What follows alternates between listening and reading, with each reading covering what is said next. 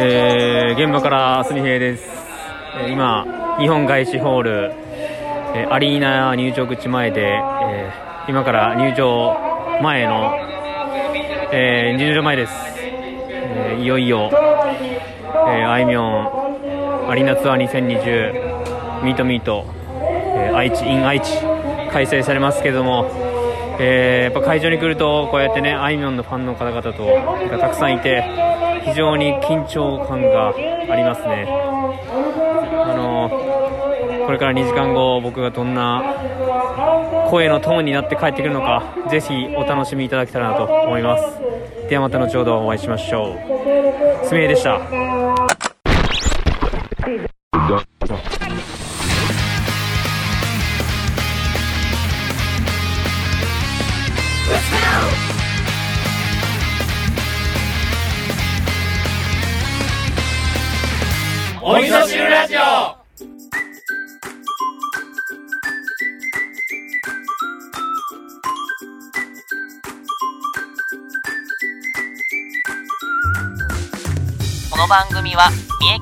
重県四日市の野菜農家しなやんと那須県会社員兼喫茶店店主のすみへい3人のチャレンジが取れたての具材となりお味噌汁のような熱い栄養をリスナーの耳にお届けする挑戦リアリティポッドキャストです。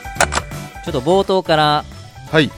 聞き慣れない音声がねちょっと入ってましたけどあれはすみへいくん何の音声ですかあれは？あれあれあれはですねあの僕がちょっとライブに行ってきてほう。大好きなあいみょんちゃんの。敬愛する。敬愛する。あいみょんちゃん、はい、あいみょんちゃんのうん。ライブに行く、まあ、直前のうん。音声です。貴重な。貴重なあのた、高ぶってるっていうかもう荒ぶってたもうん、そうやね。あの、まあ、この話をねするとねものすごいきっと時間を要すると思いますのでね。はい、ちょっと今回詳しく話さないんですが、うん。あのすみへいがねその現地の生の声を、うん。あの収録してきてくれたので、はい。また後ほどねまた現場のすみへいさんにちょっと中継をつないで、ね。皆さんにねちょっとお聞きいただこうかなと思いますんで、はい。はい、どうぞ最後までお楽しみと。はい。はい、いうことででもう一つなんかちょっといつもと違うっていうのをね聞いたのみそなーさん感じていただいたと思うんですけど、ほうはい、あのスタートの時にね、うん。スタートのジングルで、はい。お味噌汁ラジオっていう声がいまあ、はい。いつもは僕たち3人3人の。の声なんですけど、うんはい。ちょっと大人数っぽいねね。声が結構ね、うん。聞こえたと思うんですけど、はあのついにはい。僕たちこのお味噌汁ラジオを記念すべき第1回のオフ会がはい。開催されたんですよね。はいいやあーーおめでたい。おめでたいはい。ありがとうございます。ありがとう。ありがとう。ございましたありがとちょうどねそこでうはい。あのまあ音声ちょっと残そうっていう話になりまして、はい、はい。それをねちょっと流させていただいたんですけど、うんういやーよかったね。めっちゃええ天気やったし、ううんん、うん。そうですね。美美味しかったし。いろんないろんな食べ物も美味しかったしうん。味しかったね。楽しかったし。ナスケのおでんも大成功やったね結果ね。そう。僕も僕も正直ほとんどあの、まあ、ちょっとその前日に準備とかはありました下ごしらえありましたけど、まあ、だしがもうもういいわけですし具材も間違いないわけなんで、うんうん、うん、まあ、僕はただストーブの上に鍋をのして放置しといたっていう 感じなんですけどね。途中ね本当にね毎回言うようにこう喫茶すみへ農園スタンドを妨害してしまうかのようなああそうそうそれぐらい匂いがコ うん。ーヒーに勝ってたという現地レポも聞いておりますけども すみへ君申し訳ありません、ねその説は。これうっとんのって言われましたね。ねまあねねまた、まあ、何かの、えー不正布石布石。布石。伏線。伏線なるかもしれないですけども。まあでも本当楽しくあのーまあかなり濃い2時間だったかなと。ねなんかはい。2時間ちょっと長いかなーってね最初ちょっと思っとってんけど、はい。なんか結果なんかあっという間そうですやったなと思ねって。ねなんか、うん。まああの本当にこうみそなさん同士もすごいこう会話がすごいまあ弾んでるというかいろいろなうんうん。あの会話も聞こえてきましたし、うんうんうんすごくなんかいい空間というか時間だったなと、うんうんうん。改めてうん。こう今思い返しても思いますね。いやーよかったよね、ほんまね、うん。俺ほんとえっ、とそのしなやかフェスやる前にさ、はい、しなやかファームできる時に、うん、バーベキューしたんやけどキックオフまだナスケンともこんな関係性じゃなくそう、うん、すみへっとはつながっとったけど、もうもちろんこういう感じでもない状況。まさかの住田君。僕はあのキックオフ行けませんって言ったんです。あそうそうそうそう。そうなんや。T シャツは買ってはい。いけちょっと行け,、ま、いないけなくなりました。そうそうはい。都合がね、合わずにってなるほどいう感じだったんやけどその時もね、同じ多分10人ぐらいやったと思うんやけど、おー。そのことをね俺めちゃめちゃ思い出して。あーなるほど。うんうん。いやいいいいね。なんかまた、えー再来という言葉があったのかどうかあれやけど、うんうん。またねこう時を経て、まあ、新たな形でまたそういうイベントとかいうかできたのがすごく良かったですね。あよかったよかった、はい。まあ本当ね、うん。あのー本当こうこのラジオらしいアットホームなはい、感じで、そうですね。そうそうそうそう。本当に、和やかな感じがねめっちゃ良かったので、はい、まだねちょっと来年も、そうですね、うんまあ何かしらの形で、うん。こういうちょっとイベントはね、えーやっていきたいなとはい。思ってますので、はい。はい。楽しみに待っておいてください。はい、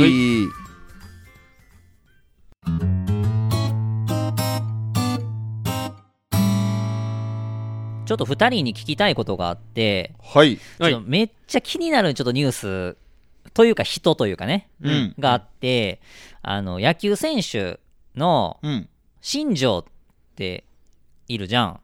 うん。新庄。新庄剛剛志。剛選手、そうそう。はい、俺全然野球詳しくないし、うん。なんなら別に好きでも何でもないんやけど、うん。あのそのニュースになってるのをちょっと見て、うん、新庄が、えっ、と、もう一回引退したんかな？引引退退しましたね。して、はい、で、そのトライアウトっていう、はい、なんていうのあれ、オーディション的な感じなんかな？えっ、とそうですね、まあ、戦力外通告受けたりとか、うんうん。あと今その、えープロ野球実業団実業団じゃないな。あのそういう独立リーグとかで、えープレーしている選手独立リーグっていうのはプロではないんですけど、うんうんうん。まあ、あプロ野球に入りたいけど、まあ、そのそういうテストを受けて、まあ、そこで良ければ契約っていうような感じになる、まあ、そのそういう合同トライアウトっていうのがああ、なるほど、なるほど。そう、それにその新庄が今出てて、はい、で、その、うん。それに声がかからんかったら、はい。もう本当にこう野球人生終わりみたいな、はい。自分の、はい。っていう形でもうけじめをつけて、うん。でそれにこう向けて体も作って、うん、でトライアウトでヒットを打ったんかな、打ちましたね、レフト前ヒットを打ちましまあ、たね。いまあ一つの結果を出して、はい。でじゃあ本当にこう、えー野球チームからうん。声がかかるかどうかみたいな感じのまさにこの1週間。うん、明今日か明日が期限なんかな。やと思いますね。そうそう。月曜でしたっけ？トライアウト。やったと思う。うん、で、この収録日の12月12日、この土曜日の時点では、まだおそらく声がかかってないと思うんやけど、うん。そのなんか、えその SNS とか見てた時にさ、はい、そのまあ、ニュースとかこうヤフーのニュースのコメント欄とか見ると、うん。うんもうめちゃくちゃ盛り上がっとって。いや盛り上がりましたね、うんトレンド入ってたんちゃうかな、SNS とかも。なんか多分。でそのまあにわかファンでもないんやけど、うん。もうそのああくまでもちょっと蚊帳の外から見てる感じの僕、うん。その野球に対して、うん。もうなんかその気になって見てったら、うん。なんかめちゃくちゃワクワクして、うん。えーすげえみたいな、うん。でこれでほんまにその声がかかってでもう一回新庄がなんか頑張るみたいになったら、はい、うわこれめちゃくちゃ盛り上がるんじゃないのみたいな、うん。そうですね。野球自体だったりとか、うんうんうん。あとそのチームの地元界隈とかさ、はいでなんやけど、まあ、今現時点ではまあ声はかかってないってことなんやけど、うん。そのその新庄っていう人ってそもそもうん。どんな人なんだろうみたいなこう人物像にめちゃめちゃ興味湧いてきてあよく考えたら那須家も純平も野球めっちゃ好きやんって思ってさ、そうですそうね、そう。なんかそのすごく人としてこう魅力のある新庄のことをなんかちょっと教えてほしいなって思って、うんなるほど多分新庄っていう言葉は多分日本でっていうか生きてたら必ず一度は聞いたことある言葉 うん。だと思うんでうん。それぐらいやっぱりこうすごく印象深いというか選手かなと野球してない人にとってもうん。あの印象に残るような選手、まあ、人間なんじゃないかなと思うんで、うんうんうん。まあ、僕や純平がまあ知っていることを、まあ、なるべく分かりやすく伝えていきましょうか純平君。ねそうだね。地,、はい。地元が一緒なんでね。はい。そうなんあですよ。そうなの？そうですなんですよ。あ。の福岡の出身の方なんですね。新庄選手っていうのは。であの西日本短大っていう。そう西日本短大っていうねあの西短って書いてあるんだっけ？ユニフォーム。に西短っていうこう私立の 有名な野球のチームにあはい。って、へー。まあ、甲子園には出てないんかな。甲子園にはね出てないのかうんな出てないんですとけど。思いますね。そう。はい。でドラフト1位じゃないけど、1位じゃない、ね多分下位やね。で阪神に入ったんかな。うん。です。ドラフト、これ、今ちょっとウィキペディアをね、少し、まあ、あのあんまり詳しい情報を見るとあれなんですけど、まあ、ウィキペディアを見ながらなんですけど、1989年、ドラフト5位って書いてあるね。うーん。はい、5位って書いてある。そんなにこう目立った選手ではなかったってことああそうなんや。うん、ただ聞くとねなんかレギュラー取る時取るために、はい、なんかあの外野ノックではい、暴投したっていう話は聞いたことあるんですよ。わざと、わざと。それはちょっとし僕は知らだかない。ら試合前とかのはいはいはい。練習でこうノックってわかりますか？わかるわかる。守備練習してうんうんうん。でバックホームってえっとキャッチャーにはいは外いはいはい。野手がこうボールを投げる返球するんですよ。はいはいはい。はい。で大体まあそれはアウトをするためなんですけど、うんうんうん。めちゃくちゃバックネットの網にとと飛ぶぐらいの勢いでボートを投げたんですよ。外野の、まあ、いわゆるこう、えー、と芝生の部分とかから、まあそのホホームベースからこうノックっていうかそういうね打球を打ってもらってでそれをまあキャッチして、でうん。ホームにこう返球するんですよ。一郎のレーザービームそうそうですそうです、ねでもう言うたら外野野手からしてみたら自分のこう肩の強さが分かるというか、まあ、あ相ーそういうことね。対戦相手とかがいると対戦相手にもはいはいはい。こう言うたら脅威を与えれるわけですよね。うんでそれをまあそのそのまあ言うたら見せ場なんですけどそこでもうもちろんですけど冒頭なんて普通に考えたら、うん。いやいやいや違うでしょみたいな感じなんですけどそこであえての新庄はさんは、はい新庄あさんは、のキャッチャーのもっと後ろのネットに勢いよくボーンってボール投げてでその見見た人になんか自分の肩の強さを誇示したっていうのは聞いたことありますね。へー。だからちょっとか考え方がねちょっとふちょっとずれてるというか、はいはいはいはい。アピールの仕方がちょっと普通の人とは違うんですよ。なるほどなるほどなるほど。ただそうね。それに魅了されるんですけどうね、なるほど。なんかそんなエピソードはなんかどっかで見たあそうなんや。気がします。へまああの僕正直新庄さんのあのプロ生活ってその例えば入団してからどのような形でこうレギュラーにその純平が言ってくれたように、えーそのまあアピールをしてレギュラーをつかみ取ったのかまではあんまり印象に残ってなくってどっちかというと、まあ、阪神時代に、まあ、野村監督ですよね、もういあの今は亡き、えー野村克也監督っていう方がいるんですけどその方の時に、えーとよくねこうチンプレー好プレーで出てくる映像で、えー対巨人戦の時にピッチャーがその牧原さんっていうピッチャーが、うん。えーとまあ、新庄選手すごいやっぱ打つんで、うんうん。言うたらもう意図的にボール球を投げて敬遠するっていう要はフォアボールで新庄選手はもう打たれるのが嫌だから、うんうん。わざとボール投げて、はい。あの歩かせるみたいな、うんうんうん。そういう戦法を巨人のそのピッチャーキャッチャーバッテリーは取ったんですよ。うんうん。やけど多分狙ってたんですよね新庄さんはそれを。敬遠されるるって分かってたって分かてってたんやけど、その敬遠の球があ要はそのちょっとふあえっとバット届きそうな位置に投げちゃったんですよ。まさか誰も打つとは思ってない。うんうん。これまあちなみに三塁ランナーがいて、えー、とヒットを打ったらもうさよならみたいな感じで。それで新庄さん打ってうんうんうん。でレフト前ヒットでうんうん。サヨナラ勝ちみたいな、それねそ見たことあるわ俺うん。これは多分本当に一番有名なやつ一番有名なやつやと思います。らかな。うんやと思う。だからもう普通に敬遠球を、まあ、打つっていうことが普通じゃありえないわけですよ、うんうんうんもちろんですけどそんなことしたらチームの首脳陣っていうか監督から、まあもちろんですけどお前何やっとんねやみたいな怒られて例えばですけどもそのその試合以降もう例えばその罰として試合に出出させないとか下手したらそうういうリスクもあったんですけどちゃんと多分あのなんかその、えーチンプレーコプレーの回あの何映像の時にどうやらちゃんと事前に確認を取って打っていいかみたいなあことを確認してたっていうエピソードもあるんで。えー結構その奇想天外なプレーしますけど、うんうんうんそこにたどり着くまでのこの、えー、と情報収集とか、えープロセスなんかはすごく多分大事にしてるというか、人なんだなっていうのは、なんか突拍子もないことするんだけどすごくこうデータとかこう対人に対するコミュニケーションとかで裏付けされてるみたいな、っなるほどね。ていうのはすごく感じるエピソードでしたね。その野村さんが亡くなった後に、はい。こう新庄さんが野村さんとの会話をこうテレビで話してたんですけど、はい。まあ、その敬遠の話もしてましたね。ああそうなんや。であの敬遠を打つ練習をしてたっていう話はしてました。へえそう敬遠球が、まあ、いずれ自分も敬遠増えるから、はいはいはい。敬遠の球を打つ練習をしてたというのを新庄さんは言ってましたけどそれが本当かどうかわからない。はいはいはい。ただそういうふうななことを考えてる人らしいんですよね。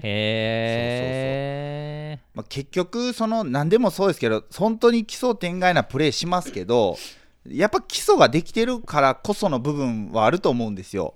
だって普通に敬遠敬遠する球っていうのは、うんうん。自分の体からかなり遠いところを通るわけなんで、必然的にですけど当てる確率っていうのは多分通常の自分の打ちやすい、まあ、あの体の近くよりも、まあ、当たりにくいわけですよ。だからその、うんうんうん。そういうトリッまあ、奇想天外なプレー思考とかに隠れてますけどやっぱ相当な技術力であったりとかあと練習量もそうなんですけどに裏付けされた。でもそのあたりはあんま見せない。見せないって練習めちゃんこしてるっていうのはあんまり見せない。イチロー選手とよく対比されることあったんですけど、はいはいはい。もうイチロー選手っていうのはもうすごいストイックでもう常に練習して、まあ、まさに職人じゃないですか、うん。でよくそのやっぱイチロー選手と比較されるんで新庄はセンスがあるとか結構そういう当時の映像とか僕の記憶する限りですけどやっぱりその、えー技術力努力のイチローでセンスの新庄みたいな。なるほど。人気の新庄みたいな。はいはいはい。っていう対比されましたけど、ふまあ2人とももちろんですけどプロになって活躍してしかも最終的には大リーグまで行ってるわけなんで、うん。アメリカの。あ。大リーガーにもなってるんですよ。日本で一番最初に4番バッターそう4番バッターーを務めてワールドシリーズに出出新庄たんやったっけ？選手が？新新庄選手。そうなのそニューヨークメッツうに、ね、ニューヨークメッツっていうニューヨークのチームに行ってそこでワールドシリーズにも出てて。だからすごいそのあの人気センスもあるんだけどめちゃんこやっぱ努力してる選手。実力もうん。ちゃんとあるってことだよね、あもちろんあります、うん当然のようにね。そう。やっぱどうしてもほんで あのメディア的にはお同じような放送しちゃうよりも、まあ、いわゆるバイキンマンとアンパンマンみたいな感じでちょっとこう対比した方がこう人が覚えやすいというか、まあそうだね。イはい。チロー選手と大リーグに行ったタイミングも一緒だったんじゃないですか。そうですあれどうやって言ったんやったっけ？同じタイミングで。あイチロー選手はポスティングシステムっていう手法で行きましたけど新庄も新庄もじゃないですあか、ほんま。えまあ、その時の監督がバレンタイン監督やったんでしょ？ニューヨークメッツの。ニューヨークメッツのバレンタイン監督っていうのは日本まあ親日家のあなるほどなるほどその後日本の、えー、と千葉ロッテ、えーマリーンズっていう野球チームの監督をしたこともあるぐらいの。まあ、日本人好きな監督だったんです。で、はい。ちょっとこうトリッキーな監督やったんで、えーシルクさんと付き合ってたん知らん知らん。シルク姉さんってことですか？シルク姉さん、はい。へえそうそういういやでもね。結構ねい今だから語られてるってのはありますねその現役の時代っていうのは本当にあの奇抜なところしか取り上げられないし、なるほど、うん。そうかそうか。叩きやすいしそうだね。でも叩いても全然へこたれない人やからどんどんまあメディアも持ち上げる。チャラチャラしてるイメージそうチャラチャラしてるから叩くんだけどプレーで返されるんですよね。もうだからもう何にも言えないわけですよ。普普通に。だからまあすごくやっぱりその対そのマスコミとかそういう人たちに対してもなんかこう言い合うとかじゃなくってもうプレーでこうしっかり示すっていう。うんうんでまたやっぱプレー示した上でこうそのチャラチャラっていうかしてるともうそれが板についてくるというかもうメディアもそういうね変に叩けなくなってまあもう本当にその自分のキャラというかを確固たるものにしていったっていうすごい選手ですね。うん。そうやね。だからまあえっ、とこれは大リーグ行ってからやと思うんですけどあのこれも一つ結構ゆまあ知ってる方多いかもしれないですけど新庄さんが、まあ、なんかのインタビューの時に、まあ、一郎君にね記録は任せて僕は、えー記憶に残るような選手になりたいみたいな。うんあー言うてましたね。そういうこと。これは名言というかあの、もまあこれ新庄選手の言葉なんや。そう。よく言うやん。そうそうそう。うん。記録ではなく記憶に残るみたいなのそうそうそうそうそう。であそこが新庄さんが言ったそうなんや。言葉で、名言やなまさにそのの通りじゃないですか。まあもちろんイチロー選手も記憶にも記録にもあ、まあ、記録にも記憶にも残ってますけど、うん。やっぱりその記憶っていう点ではもう花がある選手だなって新庄さんはうん。思うんで、うん、すごいやっぱねそう映える選手やったね、そうなんはい、今でも映えてますけどもちろんですけど、日本から大リーグ行ってまた日本に帰ってまた日本のプロ野球界を盛り上げてくれたのも新庄さんっていう。あそうだなるほど。ねなるほど、うん。その本日本ハムファイターズっていうのが、はい。うんうん当時東京から北海道にこう本拠地を移転したタイミングで新庄さんが日本ハムに入ったんですけど、はいはいはい。でお客さんとかほほぼほぼいない状態で顔が欲しかったんですよね球団としては。その当時の日ハムってやっぱりねどうしてもまあ、地味な選手が多かった。そうだね。ね。パ・リーグ？パ・リーグで。岩本さんとか金子。まあ、小笠原ととかいましたけどね。いましたけどね。はい。出てきましたけどねすぐね、うん。ね。だからまあ顔が欲しかったっていうのもあって多分まあそのそこで合致してで、えー日本ハム日ハムに新庄さんが入ってからまあまた怒涛の、うん。まあ、新庄劇場ですよね。新庄劇場ってはい。いう流行語大賞、流行語にもなったんじゃないですかなんね。かあったよねそんな。んねそうなんかあのそうあのドームの球場の上からなんかそのジャニーズとかがやりそうな感じのあのちゴンゴンドラちっちゃい一人乗り用のゴランダで降りてくるみたいな。そう。でその当時の、えー、と日ハムの外野手陣も新庄さんとあと稲葉篤紀さんっていう、ジャパンの監督も務めた選手で、うん森本稀哲っていう、このはい3人がねあの片膝ついて外があの外野で3人揃って片膝ついて、えーグローブを頭にかぶってうんいろいろこうこそこそ話してるっていうのがすごくあのテレビカメラに抜かれてそれもなんかすごくこう花のある選手というかん。のはすごくねありましたね。そう、うん。で日本球界帰ってきた後のはい、オールスターでねはい、また選ばれるんですよ、オールスターっていうのはその、まあえーセ・リーグ、ねパ・リーグのまあ代表選手とかファン投票で。が集まってうんうん8月から7月に、まあ、セ・リーグ対パ・リーグの試合するんですけど、はうんうんうん。そこに新庄さんまた選ばれて多分ファン投票で選ばれて、はいはいはいその時にまたすごいプレーをしたんですよね。あそうなんや。ホホームススチール。チールっていうね。ホームスチールっていう三塁に新庄さんが走者としてランナーとしていて、はいはいはいで、はい。隙をついてホームベースに帰っていっはいはいはいはい。てセーフになって1点入る得点になるというのがあって、うん。まあ、奇策というか本当に隙を見てやるんで、まあ、1試合で、まあ、何何十回も試合して1そうやね。回成功するかしないかっていう場面をオールスターでやっちゃったっていう。なるほどなるほそうど。オールスターの大舞台で。すごいよね。それもちゃんと理由があってやってますからね。あそうなんや。でキャッチャーはなんか焦るとボールが浮くとか、はいはいはいはい。でピッチャーの癖も見ててうんうん。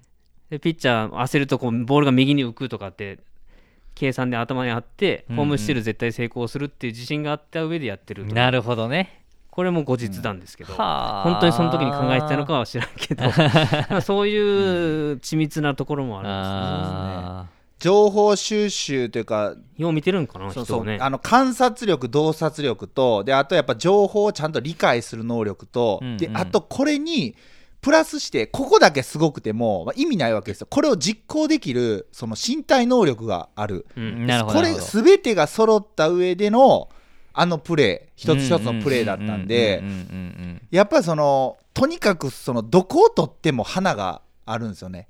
うん。もうベース立ってるだけでもうなんかこうかねもう本当にこの銅像なのかっていうフォルムでもあるんでスタイルもいいしね、スタイルもいいんでそうだからまあスタイルで思い出しましたけどはい。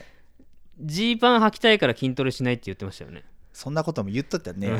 ねもうとんでもないだから太くなるから。そうそうそうそうそうそうあのおしゃれなんでねそう。新庄さん。なんかあのやしーなるほあのどねえーとユニフォームの下にあのアンダーシャツまあインナーシャツを着るわけなんですけどあの襟襟がある襟？襟っていうかその何ワイシャツみたいなさはい。こう折り返すタイプのはい。アンダーシャツ着てて、そんなんがあるんですか？物議になったよ。えこれいいのかみたいな感じで話になってそう。でもなんかそのやっぱりそういう細かな取り決めがまああるようでないような感じなんですよね。なるほどね。でアンダーシャツって言ったらもうこれだみたいな感じの野球のまああの世界なん世界というかなんですけどそれをもう打ち破っていくみたいな。えこれいいのかみたいな。でも新庄だったらまあいいんじゃねみたいな感じにもうななるわけなんですよね。結果も出すし。そうそう出すんで。だからもう本当に、もうなんか自分が本当ルール作っていくぐらいの。めっちゃいいな勢いなんで、大御所も言うても、大御所が何か言っても多分ねうん。聞かないし、まああの人はあの人だからみたいな。よくあのまあ今はないですけど TBS の朝の日曜日の番組でああ。のえー、と関根さんと張本さんとカかそう。大沢親分とかはいねサンデーモーニングか。やってましたけどあの張本さんとかあれ大沢親分も日ハムでしょ。だから新庄日本ハムの OB なんで結構言うんですよね、うんうんあれはダメだとか、はいはいはいはい。言うんですけどなんか新庄さんそんな気にしてない。別にいいじゃんみたいな感じで なんかあそれもまたこうお茶の間人気を加速させーるというか。間違いないね。そう。やっぱそのカツカツ言っててすっきりするんですけどやっぱりその口うるさい老人みたいな感じになっちゃってたんであそういう意味でもこうそれを打ち破っていく新庄っていうのは、めっちゃ面白い。これすすごい素朴な疑問なんやけどさ、はい。その、ま新庄選手は今48歳、うん。確かニュース見てたら、はい。うん。これそうです48歳っていう、まあ、年齢はあるかもしれないけど、うん。まあ、そもそもその選手寿命というかさ、うん。その辺俺分からへんねんけど、うん。実際そのもうそこまでのスター性があって、うん。スター選手で、うんで努力家でしっかり結果も出してて、で今回のそのトライアウトでも一応まあその一つのこうなんで見せ場を作っててね。でで現状今声がかかってないやんか、まあ今はってことはまあそうですね。要は獲得する、まあ、価値がないって判断されてるんかどうかうん。まあ分からないけどこれってだって普通に、まあ、ニュースとかで見ててもさ、すごいこう思うというかいわゆるこうファンの人もそうだし、うん。俺みたいなにわかの人とかも、新庄を獲得するメリットって、はい。もうめちゃくちゃあるんじゃないかなって単純素人目線でね、はい。うん。結構思ったりするんやけど、はい。それでも現状声がかかってないのってなんでなんだろうなって思うんやけどそれってどうなん？2人から見見た時に。いやそれは監督の、まあ意向というか、あのなんでしょうね。こう波風立ちたくないみたいな。まあ、ないい意味でもこう悪い意味でもやっぱり入ってくるとすごいやっぱりそのそれにこうそれの周りの人もこう入ってくるというかだから今し例えばですけどめっちゃバランスが取れてて徐々にこう、まあ、チーム力としても上がってきてる例えばチームが取っちゃうとそれでなんか多分悪い方にみたいなのを考えてるのかもしれないんですけど僕はやっぱりもちろんですけどどこか絶対取ってほしいと。あー、で特にやっぱ暗いニュースしかないのでこのうん。そう2020年だは、よね。はい、でプロ野球も実際こうゲーム数が縮小縮あの縮小されてまあその盛り上がってきてはいますけどやっぱりその今これ世間的にだんだんまたねあの暗いニュースも増えてきてるのは事実なんうんうんうん。でうんうんここでやっぱりそのファンをまあプロ野球もファンあってのねプロ野球なんでそこをこうちょっと僕らの民意で押し上げれないかと いうふうにこうすごく感じたりやっぱ見たいんですよね新庄さんもなんか言うてましたけどね。あのな客寄せパンダでもいいって。うん。まあって言うてたんですだからもう自分の役割は把握してるわけですよ。ねそうそうはい。だからそういう意味で取ってもらっても全然構わないっていうことだと思うんで。うん。行くんやったらどのあたりが動くかな？やっぱ日ハムあたり動いて日ハムは全然興味ないって言ってあました。マジで、うん。うん。これせっかくやでさ、はい。2人このえっ、とおそらくこの収録したやつが、はい。えー配信された時には、はい。もう結果が出ているので、はい。2人の予想それぞれの。そもそも獲得するところがあるのかないのかあるならどこなのかみたいな。これ球団で 12? 12っすね。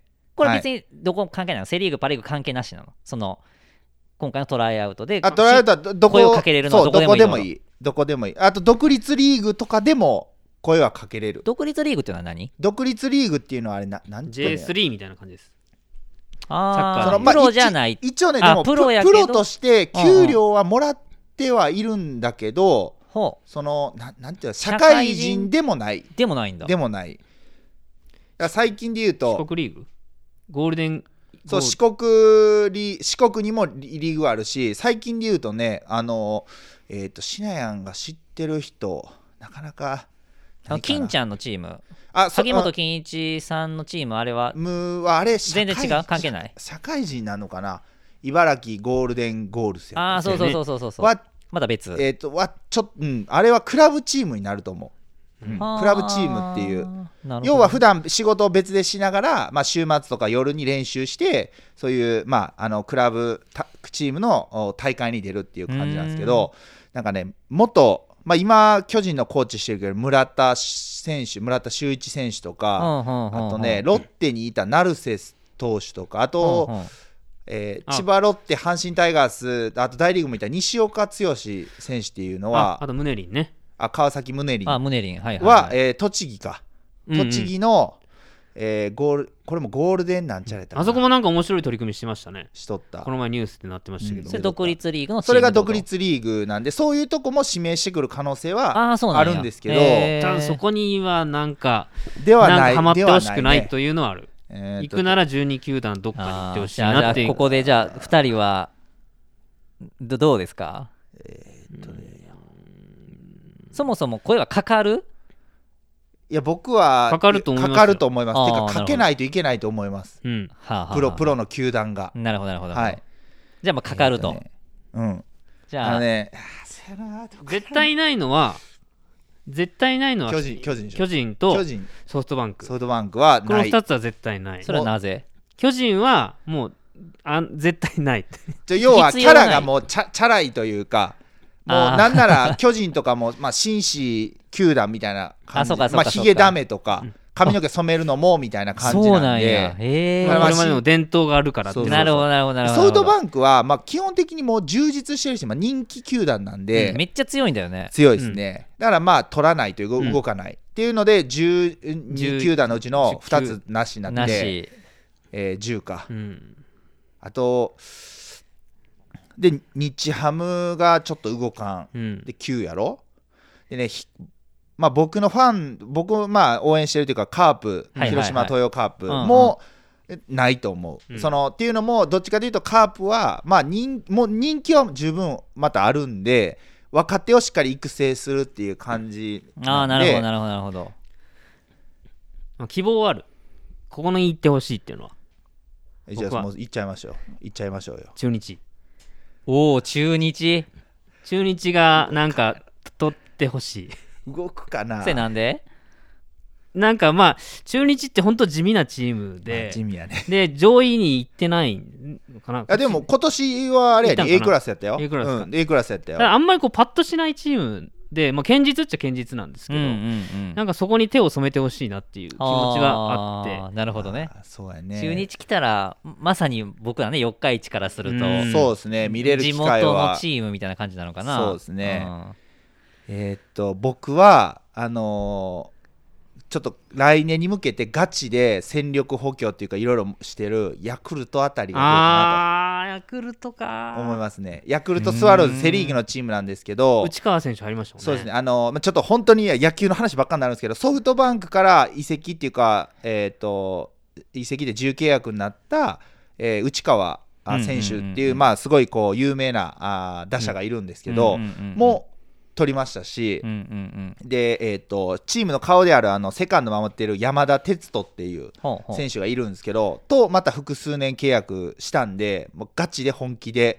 えー戦力補強してきてるんでしかも東京なんで、まあ、新庄さんがそのまあうっとまあ今後の暮らしとかを考えた時に、まあ、東京とか関東のチームがいいとかっていうのをもし頭に持っているのであればありかなみたいななるほどなるほどなるほど。感じで思いますけど、うん。どっちがセンターするかやな。うん。でもこれ2青木さつともせ、うん、ん。あー。ヤクルトセ・リーグ？セ・リーグです。うん。で、えーっと、えー中日もセ・リーグなんで、パ・リーグないか。楽天、ロッテ、ロッテ。いやロッテはないないな、オリックス、オリックスか。なオリックスない。オリックス、まあ、ソフトバンクないし、阪神もないでしょ。阪神もないやろな、阪神もないな、だからその2つ、今、純平と僕が言ってくれた2球団がどないなんかなまあ確かにそうだよね。その、うん。新庄選手のキャラが立ちすぎてるから、はい。あくまでもやっぱチーム戦やん。っそうですね。て考えた時に、はい。その単体で考えた時に魅力であっても、はい。じゃあそのチームに入れた時にそれが馴染むのかうまくいくかはまた別の話やもんね、そうですね。うんそう。そのあたりの判断だよね、うん。そうなんですよ。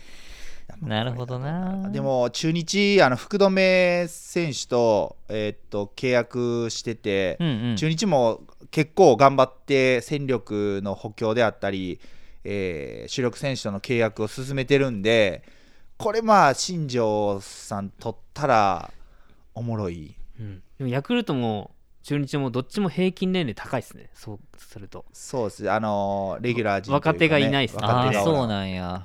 うん。これちなみに48歳という年齢っていうのは、はい。かなり高いようなイメージはあるんやけどそうです。ねプロ野球でいくとそれこそもう現役引退しましたけど中日に山本昌はいはい投手っていうのが結構もうアンダース構もうローの。えっ、とね違うサイドスロー。左の左のねスリークウォーターって言って、えーとまた違うんや。オーバースローのちょっとし下ぐらい。あそうなんや、はい、うんそうやね。ラジコンを持ったような構えの人ですね。ラジコンもあそうやね、うん。うん。はいはいはいはい。その人いくつでしたっけ？あれマサさんもう40後半ぐらいまでやってなかったっけ？50まで行きませんでした？行ったか。でももう40後半とかあ50すごいな。ピッチャーはなんか年齢上でもなんかいける感じがするんですよ。ただバッターはそうやね。ボールのねん見えなくなるっていう。そうやね。あー。そうそうそうそう。速い球が見えないっていう。へえどうしても身体能力が落ちてって動体視動体力が落ちていくとやっぱね速い球投げられると打てないからうん。年齢上がるにつれてやっぱ大変やと思いますよ。ううん。そう思うとやっぱヤクルトは、えーと屋外東京えっ、とあれなんや。じ神宮。神宮神宮球場っていうのが、えー、と外なんですよね。うん。球場が。うん。屋外球場なんで、えー奥ドームとかの方がうん。まだいい環境面でもいいってなるとやっぱり中日あたり。中日？まあ今年ドームの名前変わりますしね。そうや。あ来年ね。何やったっけ？バンテリン。ああバンテリン。バッテリンドーム。バッテリンドーム。まあスポンサーが変わったんでしょうね。うん。怖やね怖、命名権をか打った。そうそうすごいよねいやーだからまあとにかくただでもどこでもいい。んですもうあの野球ファンとしてはもうまああのカープファン言いましたけどとにかくあのやっぱり野球人口が減ってきてる中で今年で甲子園もあの、まあ、特別大会みたいな感じで夏は開催されましたけど、えー来年以降春の選抜からどないなるんかちょっとわからないし、でそうだね。そう。でやっぱりその野球人口が減ってきてるのはもう間違い紛れもない事実なんですよね。でやっぱりややってきて分かりますけどやっぱりそのその野球をする上ですごくやっぱりその道具面とかお金の支出も多いので、うんやっぱそういうこうプロ野球選手が先頭に立って例えばですけどいろんな活動今でもしてねあのくださってる方多いですけどやっぱりその憧れを持っているようなあの選手になりたいああいう人になりたいって思えるようなあ選手がやっぱもっとどんどん出てこないといけないなとは、うんうんあの思うんで、うんうんうんはい、やっぱりそういう意味でもまあ新庄さんのキャラっていうのはすごくこう必要な、今の野球チームというより野球界に必要なピースやと思うんで、うんうんうんうんはい。なんか偶然ですけど前回イチローさんの話を少しして。あほんまやな。今回新庄さんっていうなんかこの 確かに2人が来年の野球界をもいしかしたら。やポイントになるっしょ。っていう感じがしますね。ポイントになると思うよ間違いなく。だってあの2人はだって多分その今こういう時代まあもともともともとあのイチローさんにしても高校に教えに行くっていうのは思ってたことかもしれないですけど、うんうん。やっぱこういう時代だからこそやっぱり動いてくれてるっていうのもあるかもしれないじゃないですかひょっとしたら。そうかそうか。こういう閉鎖的な感じになっうんうんうんうんて若い子たちにやっぱりそのしっかりこう夢を、えー与えるというか、あのーそのね、自分が行くことによってちょっとでも気分がっていうところがすごくやっぱ感じ取れるんで、もちろんその頑張ってる姿を見せるのもそうだけど自分が動くことによってどういうふうになっていくのかっていうところまでしっかりイメージしてるのかなと、うんうんうん。この一連のやっぱり流れを見てると感じられずにはいられなかったというか。うんいっていう感じですね。うん、ちょっと熱いろいろちょっと専門用語も交えての話になっちゃいましたけど、いや全然わかりやすかったと思うけど。あほんまに、うんうんね。いやでも、えー。まあ、皆さんにとって記憶に残る放送だったらいいなと。いうふうに思いますけあどーいやでもほんまなんか思うけどなんだろうな。なんかこの,、その新庄さんの、まあ、まさに挑戦やんか、はい、そうですね。挑戦ですうね、ん、でなんかやっぱこう48歳って、まあ、僕らからすると、はい。まだだいぶこう年齢は上そうですね。やから、ねそうそう。なんかその同世代っていう感覚ではないからさ、はい。ちょっともうまあ世代は全然違うんだけど、はやっぱあれぐらいの人でも、うん。なんかもう一回こう一からうん。こうやるんだみたいなさ、うんうんああいうこう姿勢を見せてくれるというか、うんはいなんかそのあれを見た時に結局なんかその姿勢に僕は胸を打たれたんだけどさ、詳しく知らんねんけどなんかすげえなって思って、うん。で僕がだから今年も39歳でさ、うん。来年ついに40代突入なんやけどそう。なんかまあ男やから、はい。まあ、そこまでさこう女性ほどはい。年齢気にしないとはいえ、はい。やっぱりあまたちょっと一個階段登るかみたいな感じはあるんや感覚は。なるほどなるほど。そうだから20代から30代になる時とはまた違う感覚っていうのがあって、はい。ねでやっぱりその大人になってさ、はい。こうやっぱ子供の時には経験できないことだったり、はい。こう知る情報だったりとかさ、はやっぱそういうのってめちゃくちゃ増えてくるから、やっぱこう知れば知るほど、うん。経験すればするほど本当はもっとできることが逆に増えてるはずやのうんうに、んなんか動けなくなるというかさ、はい。身動きが取れなくなる、はい。これやったらこんな風に失敗するかもしれないとか、はい。こんな風にあのー自分と自分がほんまやろうとしてたことなんやけど、あの人がやって失敗してるから、はい。俺もやめとこうかなとか、はい。なんかそういう風にこう年齢を重ねれば重ねるほど、うん。やっぱ挑戦しにくくなってるっはいていうのはすごく思っていて、でそういう時にこの新庄さんの今回のこのニュースとかっていうのが、やっぱこうすすごいなんかねこう勇気をもらえたうん。し、そうですね、うん、その年齢が上がれば上がるほど、はい。挑戦はやりづらくなるけど、はい。その分価値はめちゃくちゃ上がるなって思って、うん。はい。っていうのがやっぱなかなかみんなしないから、うん、でもそこやっぱリスクを取ってでもやっぱその動くことですごくこのさ僕なんかにも届くぐらいブワーってこうまだ結果出てへんのにはい、その動き挑戦したっていうことだけで、うん。これだけ盛り上がってるっていうのははい。いやほんとめちゃめちゃすごいからそうですね。そうそう。だから改めて、ね、僕らもね、こう挑戦っていうのは一つのテーマではあるんだけど、はい。い、やーまあここの姿勢は本当見習ってね。そうですね、うん。やっぱ本当すごいと思いましたね、やっぱりそのあのそのそのそうそこまで頑張ってる新庄さんでも、その4打席トライアウトで打席立ったうち、3回はやっぱミスショットしてるわけですよね。そうなんや。そう。ぜえー、とさ前半の3打席は、まあ、いわゆる結果をヒットを打てずに、うんうんうん。えーボン出して、最後の打席で、えー変化球に、えーまあ、食らいついて、えーレフト前ヒットを打って、それが結果的にタイムリーになってる、1点入ったわけですよ。あー。はいはいはい。だからそのひょっとしたら僕らあので落とし込むと僕らも普段何気ないチャンスっていうのはまあすでに用意されている要は打席に打席をチャンスと捉えると、新庄さんの打席を僕らの僕らのでいうチャンスと捉えるとチャンスはこう用意されてると、挑戦する場というかチャンスは用意されてる。ただそれをつかむかつかめないかっていうのはやっぱりその実際にチャレンジしてみないと行動を起こしてみないとわからない。そうやな。ででもその失敗を前半だからその成功か失敗かで言うと前半のその3打席っていうのは失敗したわけですけどでもそれでもやっぱめげずに4打席目立ってそれで挑んで最後ヒットを打って結果を残したわけチャンスをつかんだわけじゃないですか。うん。だからやっぱりその、まあ、続けていくことっていうのはすごく大事だしその普段あの自分たちが気づいてない中で小さなチャンスの場面っていうのはいくつもあるっていうことはそうやな。僕らにも伝わるというか打席はあると。そうあるあると。きなあのそのもうすでにあるからうんうん。なんかその気づいてない部分があると。だからその常にまあないものを追い求めるっていうのも大事なんだけど今あるものにを今あるものに対してちょっとこうもう一回こうしっかり見てみて、うん。そこで活かせるものをまあその活かして自分のこう、うん。思いをこう実現していくっていうそうにすればなんかいいのかなみたいな。そんななんかメッセージ性をまあ、感じれたというか、まあ、ここまでかん、ね、あの考えての新庄さんはチャレンジかどうかわからないけど、うんうんうん。なんかやっぱりこうこうやってラジオで話させてもらっていろいろ振り返ってきて、まあ、あの思うのはなんかそういうメッセージ性があったんじゃなかろうかと。っそやな。ていうふうにいやー。感じましたね。今聞はい。いてるみそなーさんははい、打席に立っていますかと。そうですね。そうなんですよ。バット磨いてるだけちゃいますかみたいな、はい、そうですそうです。打席にやっぱ立ちましょうっていう。そういうことよね。ことです。打席に立たないと。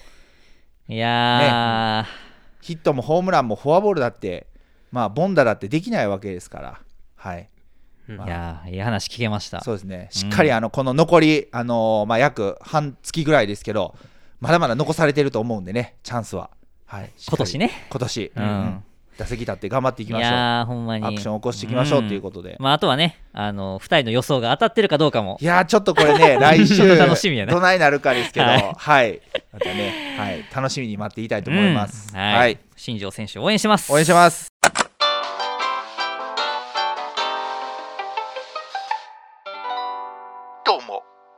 にちは皆さん、MC たくあんです。麦わらの帽子の君がいい歌ですよね。お、ここでお味噌汁ラジオパーソナリティのすみへいさんから一報が入りました。つないでみたいと思います。すみへいさんああお疲れ様でした日本外資ホールより住平がお送りしております。あいみょんツアー2020、えー名古屋2日目。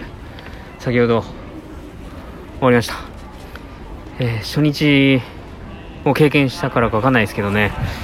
あの今回は非常にこうなんかすごいライブ感をめちゃくちゃ感じたなって思って、えー今ねめちゃくちゃ炭酸水が飲みたい。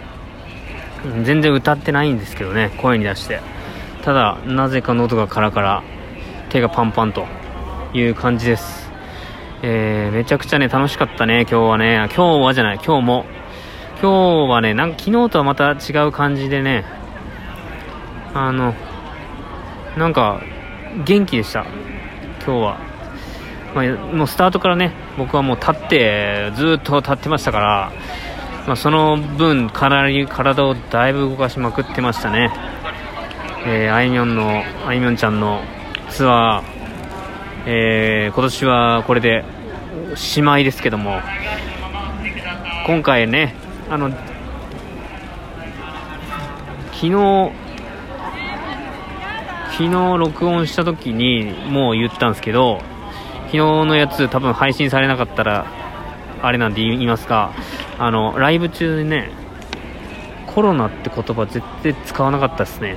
僕の記憶が正しければあの全然そんななんかねまああのライブ中声を出さないとかねあの距離を取るとか、まあ、体を動かしていいですけどね。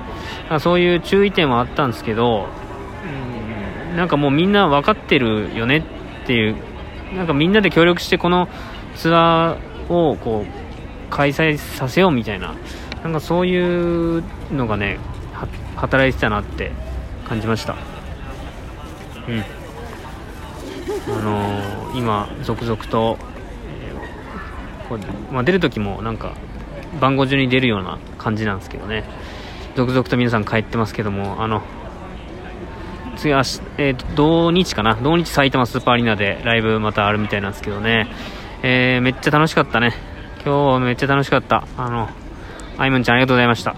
また元気出ました。そしてあの僕も頑張ろうと思いましたよ、えー中継先、えー、住平がお送りしました。ではまたどっかでお会いしましょう。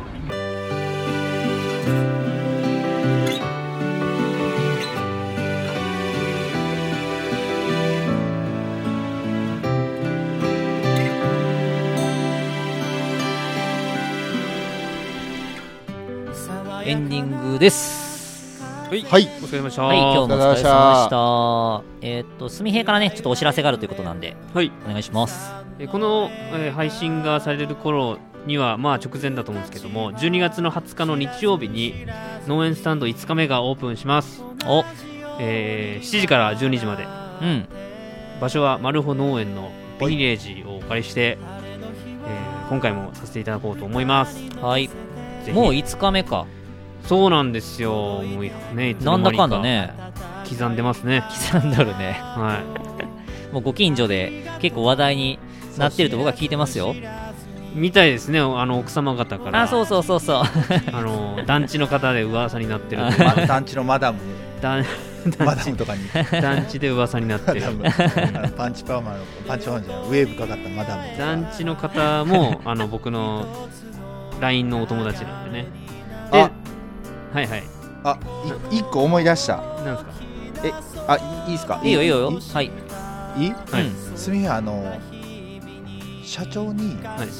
会社の。はいはいあの招待状は書きました。あ書いてない。なんか言っとったな。そう。書いてない。あそういえばと思って確かに。今ふふとはっと思って。書いてないですねそういえば。年内1回ぐらい誘った方がいいんじゃない？そうだからどどうどうなんかなと思って、うん。なんかこれねあんまり僕前前のどっかの放送で聞いたんやったかその収録しない時に言ったんやったかちょっと忘れましたけど。いや多分メッセンジャーで聞いたんやあそうやったっけ、うん。そうや。あほんでその時にメッセンジャーであんまり話をしだすと、うん。あれやからっていう感じにやっぱななってはいはい。せや。せややで収録であちょうどよかった。